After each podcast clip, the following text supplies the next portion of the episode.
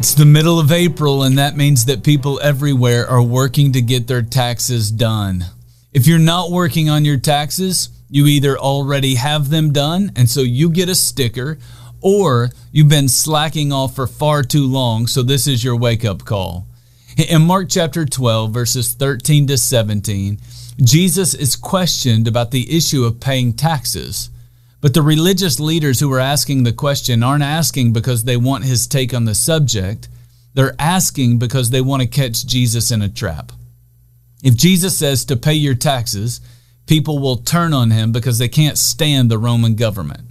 If Jesus says don't pay your taxes, Rome could arrest him or maybe even kill him.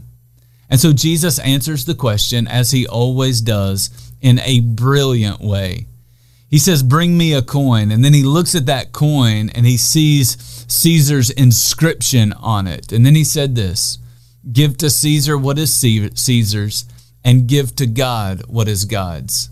And so, first, let me encourage you don't be cheating on your taxes, not this year or any other year. As Christians, we follow the laws of our land as long as they do not contradict the laws of God. And so be honest, pay your part, but don't pay more than your part either. Second, Jesus reminds us to give to God what is God's.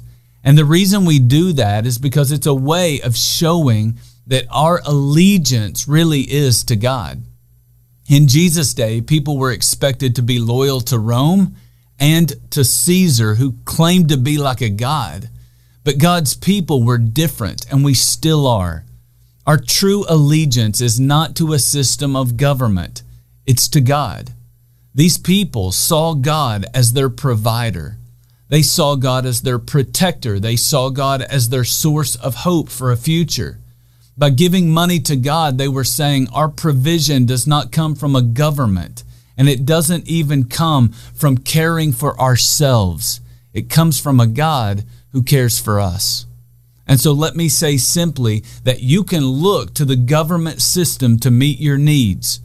You can hoard it all for yourself to try to meet your own needs. Or you can look to God to meet and care for your needs. The government may meet some of your physical needs, but God has promised to meet every one of your needs.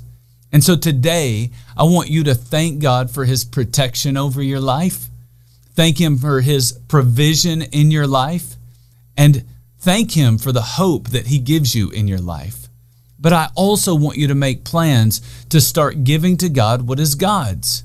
Giving to the local church may be new for some of you, but in giving, you will see God care for you and provide for you in ways that you've never seen it before.